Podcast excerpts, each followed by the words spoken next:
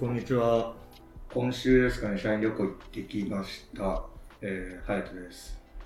で、あの、サウナがついてるグランピングがあって、僕はあんまサウナ興味なかったんで入んなかったんですけど、あの、多分サウナ的な人たちには素晴らしい、なんだろう、場所の動線設計がされている。で、外にサウナのロッジみたいなのがあり、えーそのまま出て、まあ、極寒の中水風呂に入っていくんですけど、その水風呂もちゃんとすごく綺麗な景色が見れるように設置されてたり、まあ、そのまますぐそのサウナ用の椅子みたいな、なんていうかわかんないですけど、とかハンモックとか、えー、もろもろが設置されていて、その、歩いて移動する上での動線設計みたいなのがすごくうまく作られてたなと思いました。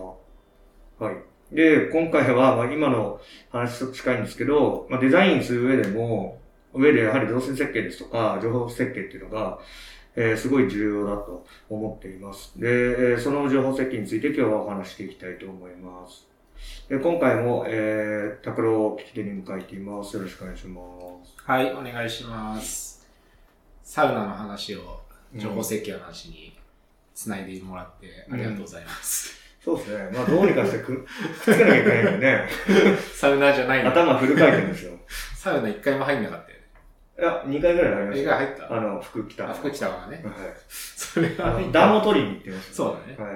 はい。じゃあ、あの、早速なんですけど、まあ、アプリとかウェブを作る場合に、あの、情報設計って、まあ、必ずやることになると思うんだけど、なんか、そもそも、この情報設計の部分って、本来は誰がやるものとかってあるのかな？うちだと、まあ、ハヤトだったりとか、うん。まあ、デザイナーがやるっていう形なんだけど、なんか前の会社だとなんか、ウェブディレクターさんみたいな人がやってるっていうパターンもあるし、まあ、UX デザイナーっていう肩書きの人が書いてる時とかもあるし、うん。この辺どう考えてそもそもで言うと、まあ、今は広く UX デザイナーって言われてるけど、IA っていう人がちゃんといて、その、 information architect、るうん。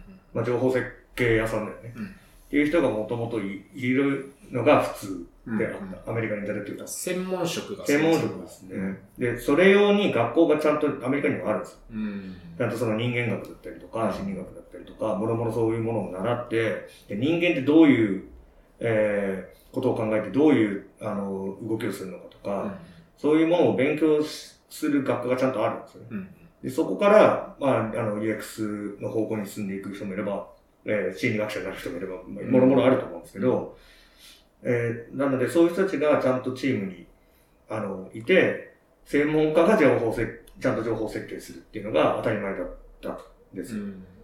うん。ただ日本に来て思ったのが、さっき、タブロが言ってた通り、ウェブディレクター、まあなんか、前の会社のウェブディレクターっていうのが、まあ進行管理なんだよね。うん。でプロマネみたいな人。そうそうそう。プロマネみたいな人が情報設計をするってなんでって、すごくカルチャーショックを受けて、うん。しかもパートでなんかペッて作ってるみたいな。うん。ちょっとそれは違うんじゃないかって言って、まあ、その時の会社に、あの、ウェブディレクターに極力ワイヤーフレームを書かせないでくれっていうのは、あの、上の人に直談だし。うん。うんなんかまあ、できる人はもちろんいるとは思うんですけど、うん。やっぱあの、なんていうんですかね、えー、なんかゾーニングというか、まあ、一個の、例えばウェブで言うとう、ん一、個のページに、えー一番上に、えーキービジュアルが入ります。二番上にこの情報が入ります。これが入ります。みたいな、すっごくサービス的な情報しかできてなくて、うんそれは情報設計ではなくて、うん。しかも、えそれじゃあ何何に裏付けされてその情報設計になってるのかもない。うん。らその時点でもう情報設計ではなくてただのパズルになってうん。コンテンツのパズルになっている。なんかそういうのを作って、ワイヤーですみたいに渡してくるような人もいちゃえば、うん。まあやけにディールまで作ってうん。きたけれども、うんなんかあんま設計されていないというか、うん要素がとりあえず全部はまってるだけみたいなものとかも、なんか僕は見たことがあるんだと思うんだけど、なんか、本当はやっぱプロがやるべきものっていうのが、まあ、理想の状態で。まあそうですね。まあ、なんかコンテンツを、じゃあ1から10ありました。で、じゃあ1から10並べましたって情報設計じゃないじゃないですか。まあそうだよね。で、どの情報が重要で、どの情報を見せさせて、どの情報を持って帰ってほしいのかとか、何を見せることによって、まあ、何かを得られるっていうものがあって、こそ情報設計ができるわけじゃないですか。うんなんか、ただ並べてるだけだと、なんか、ね、情報過多なサイトが出来上がって終わり。で、しかも読んでも何も頭に入らない。うんっていうサイトになってしまうんで、まあ、ちゃんと情報設計しましょうよっていう話ですね。うんまあ、さっきも前段のことちょっと触れたと思うんですけど、まあ、たくさんある情報を、まあ、ちゃんとカテゴライズしていかなきゃいけない、グルーピングしていかなきゃいけないっていうこともあるし、まあ、それをどういうふうに構成して、サイト、サイトだったらそれをこのサイトに当てはめていくか。うん。プラス、どういうコピーとかもちょっとは入ってくると思うし、えー、ボタンをどこに置くな、置くべきなのかとか、えー、どういう、あの、そのボタンのラベルにするかだったりとか、まあ、もろもろそういうものを細かく設計していくことが必要なわけです。うん。まあ。だからそこに至る前に、うん。いろんなことがあるわけですよ、UX って。うん。なんか、えー、まあ、かん、かん、ざっくりちゃんとリサーチしなきゃいけないし、で、そこから、じゃあこのサイトって誰のためのサイトなんだっけっていうこともそうだし、じゃあこの人がサイトにどっから訪れて、どう、どういう体験をして、その後どういうことをすれば成功なのかっていうジャーニーを引かなければいけないし、でそういう風になった中で、じゃあサイトってこうあるべきだよねってなってくるはずなんですよね。うん。結構、そういう段階をスキップしてるもの、ひあの、人とかプロジェクトって多いなっていうのは、それ前働いた会社だけではなくて、うんいろいろその、他の会社で働いてる人たちの話聞いたりしても、やっぱ結構抜けてんだなって思いますね。なんでそこが抜けちゃってるんだろうね。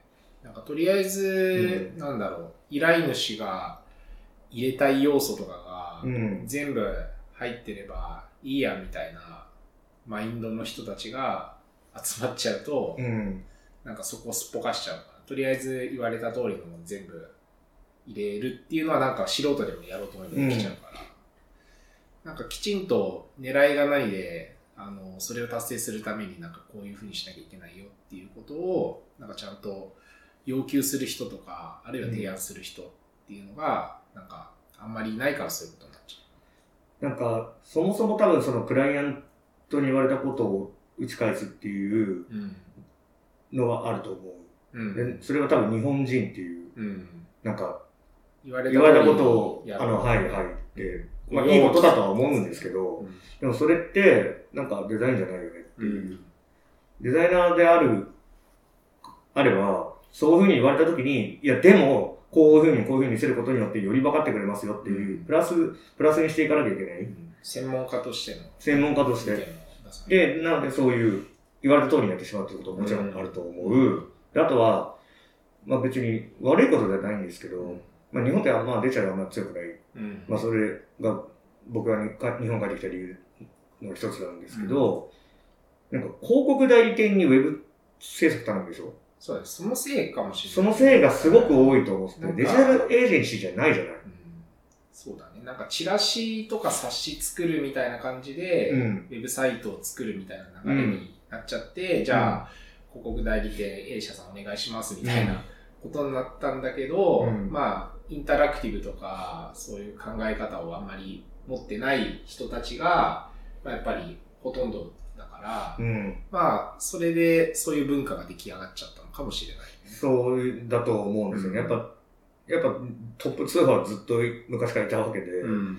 で、何かあるごとに、やっぱ広告から、えー、じゃあサイト作りましょうとかって発展はするじゃないですか。うん。で、多分そっちが多かったと思うんですね。うん。感覚的に。うん。日本ってその広告結構、やっぱり力が入ってたし、うんで、広告の脳と、そう、体験の脳って全然違うと思ってて、うん。で広告脳で作っちゃってるから、すべて詰め込みの縦長の、もうよくわかんないとこにボタンがあるかわかんないみたいになってるのかなと思ってて。確かに。うん。まあ、正直自分も最初広告代理店にいたけど、まあ、ウェブを作ろうみたいなこととかもあったけど、そこでちゃんと情報設計しようよっていう人って、ほぼ出会わなかったうん。かな。なんか、あの、外部のプロと連携するときに、なんか、初めて言われるとか、うんそういう感じで、でももっと前にその情報設計ってしなきゃいけないから、うん。なんかもうだいぶ手遅れになっちゃってるな、みたいなことはあったかうん。まあ、なので、まあ、そういう、まあ、課題もありつつ、まあ、原因もちょっとは見えてるんだけど、な。うん。まあ、ちょっとちゃんと情報設計の話とかして、もうちょっと情報設計に向き合う人たちが増えればいいなとはうん。思ってますね。なんか、ね、心理学とすごい近いっていう話だったから、まあそう考えると結構面白い話だとは。いや、めちゃくちゃ面白いですよ。うんうん。なんかどういう目線でとか、なんかうん何個以上の情報だとか頭に入りにくいからとかってさ、なんかこうちょっとしたトリビアとしてもそもそも面白いと思うし、そうですね。なんか実生活でもなんならちょっと使えそうなうん。話にもなるし、あいやと、そうですね。広告関わる人はむしろ知っといたらいいんじゃないの？話もめちゃくちゃ多いよね。てかね、多分ね、広告の人たちは知ってるはずなんですよ。うん。広告の一つのバナーだろうが、チラシだろうが、人の目の動きだって脳の作り方って同じなので、うん情報のどう吸収するかと同じなんですよ。ただそれがデジタル上になって長くなってるうんか、ページに分かれてるってう。いうんの切り替えだから、うん。だからなんかその部分をね、うまく適用できるのになっていう。そうだね。うん、ただ一枚でボーンってではないから、それをもうちょっと深い階層で考えなきゃいけないから、まあちょっと難しい。まあ難しいというか、違う形で考えなきゃいけない。そうだね。うんあと、広告デザイナーと、いわゆる UI、UX デザイナーの違いって、なんか、時間にあるなと思ってて、やっぱ広告の人って、瞬間的につかむっていうところに相当特化していろんなものを普段作ってるから、あんまりこう、長い時間のやりとりっていうことを意識してものを作っていくことが少ない。うん UIX はもう逆じゃない。うんもう長さありき。な何年間とかうん。考えたりとかすることもあるから、なんかそういう普段やってるものの違いによっての差みたいなところもめちゃくちゃあるし、まあ、やっぱ両党使いになることが理想形なんだろうなとはうん。でも、二つとも違うけど、思う。うん。あの、違って当たり前じゃないですか、うんそれは。うん広告で目に入らなかったら終わりだし、うん。読まれなかったら終わりだし、その先にクリックな、まあデジタルバナーだったら、うん。クリックされなかったら意味がない。で、おっしゃる通りサイトっていうのは、一回来ただけで終わりっていうサイトももちろんあるけども、うん。うん、そこからね、長い間体験してもらって、また帰ってきてもらって、うん。で、まあブランド認知を上げるなのか、まあ EC だというものを買ってもらうなのか、っていうものの体験を設計していかなきゃいけないから、おっしゃる通り時間軸も違うし、長さが全然違う。うん。うん。そうですね。なので、あの、ほら、購入パネルとかも、そうですね、認知っていうとこだけなんですよ、うん。広告って。うん。でも、検討から購入後まで、うん。まあ、EC とかだったら、うんサイトで賄わなきゃいけない。だうん。から、すごく体験軸でもすごく長いものだから、あの、もう結構情報設計、しっかりやっていきたいな、やっていってほしいなとは思ってだね。うんだし、まあ、そこら辺でどういう体験するか自体がブランディングにもなってきてるから、うんやっぱり表面の一瞬っていうことじゃ、ブランド活動っていうのもちあの十分じゃなくなってきてるっていうのはあるよね。なるほちょっと今回触りだけになっちゃったんですけど、えっ、と、次回もうちょっと細かく情報設計の話できればいいなと思います。